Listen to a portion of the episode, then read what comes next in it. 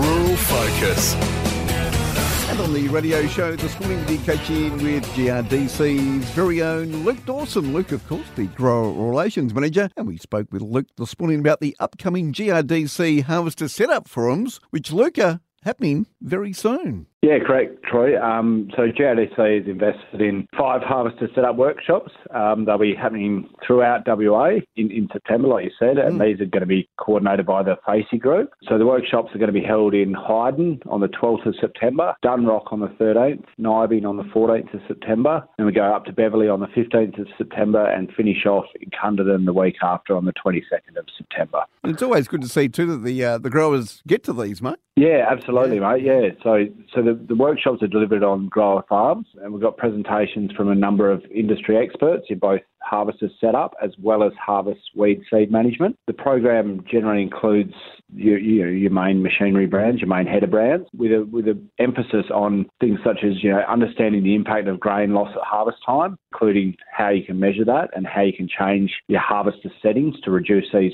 these grain losses. Um, that's sort of following on from a, a big project that um, GRDC is invested in. Um, we've also got the latest information on harvest weed seed control, so including how you can set up for effective harvest weed seed control using either integrated mill systems, chaff decks or chaff lining. Also got a section on how to reduce the risk of harvester fires, how do we improve harvester capacity and efficiency, and finishing up with you know management of harvest operations, logistics, productivity, and and, and economics. Pretty action packed day. Yeah, um, We, we, get we do generally get a lot of growers interested turning up, so th- there is no um, everyone's welcome. There, there's no limits or anything like that. We we do I do urge growers to register for the events just okay. for catering pur- purposes. Yep. But yeah, I, I would sort of strongly urge growers to attend one of these workshops if they're happening in their local area to ensure that you you know they're aware of the best ways to set up their harvesters to minimise grain losses, as well as you know reducing weed seed populations as a part of their hmm. integrated mm.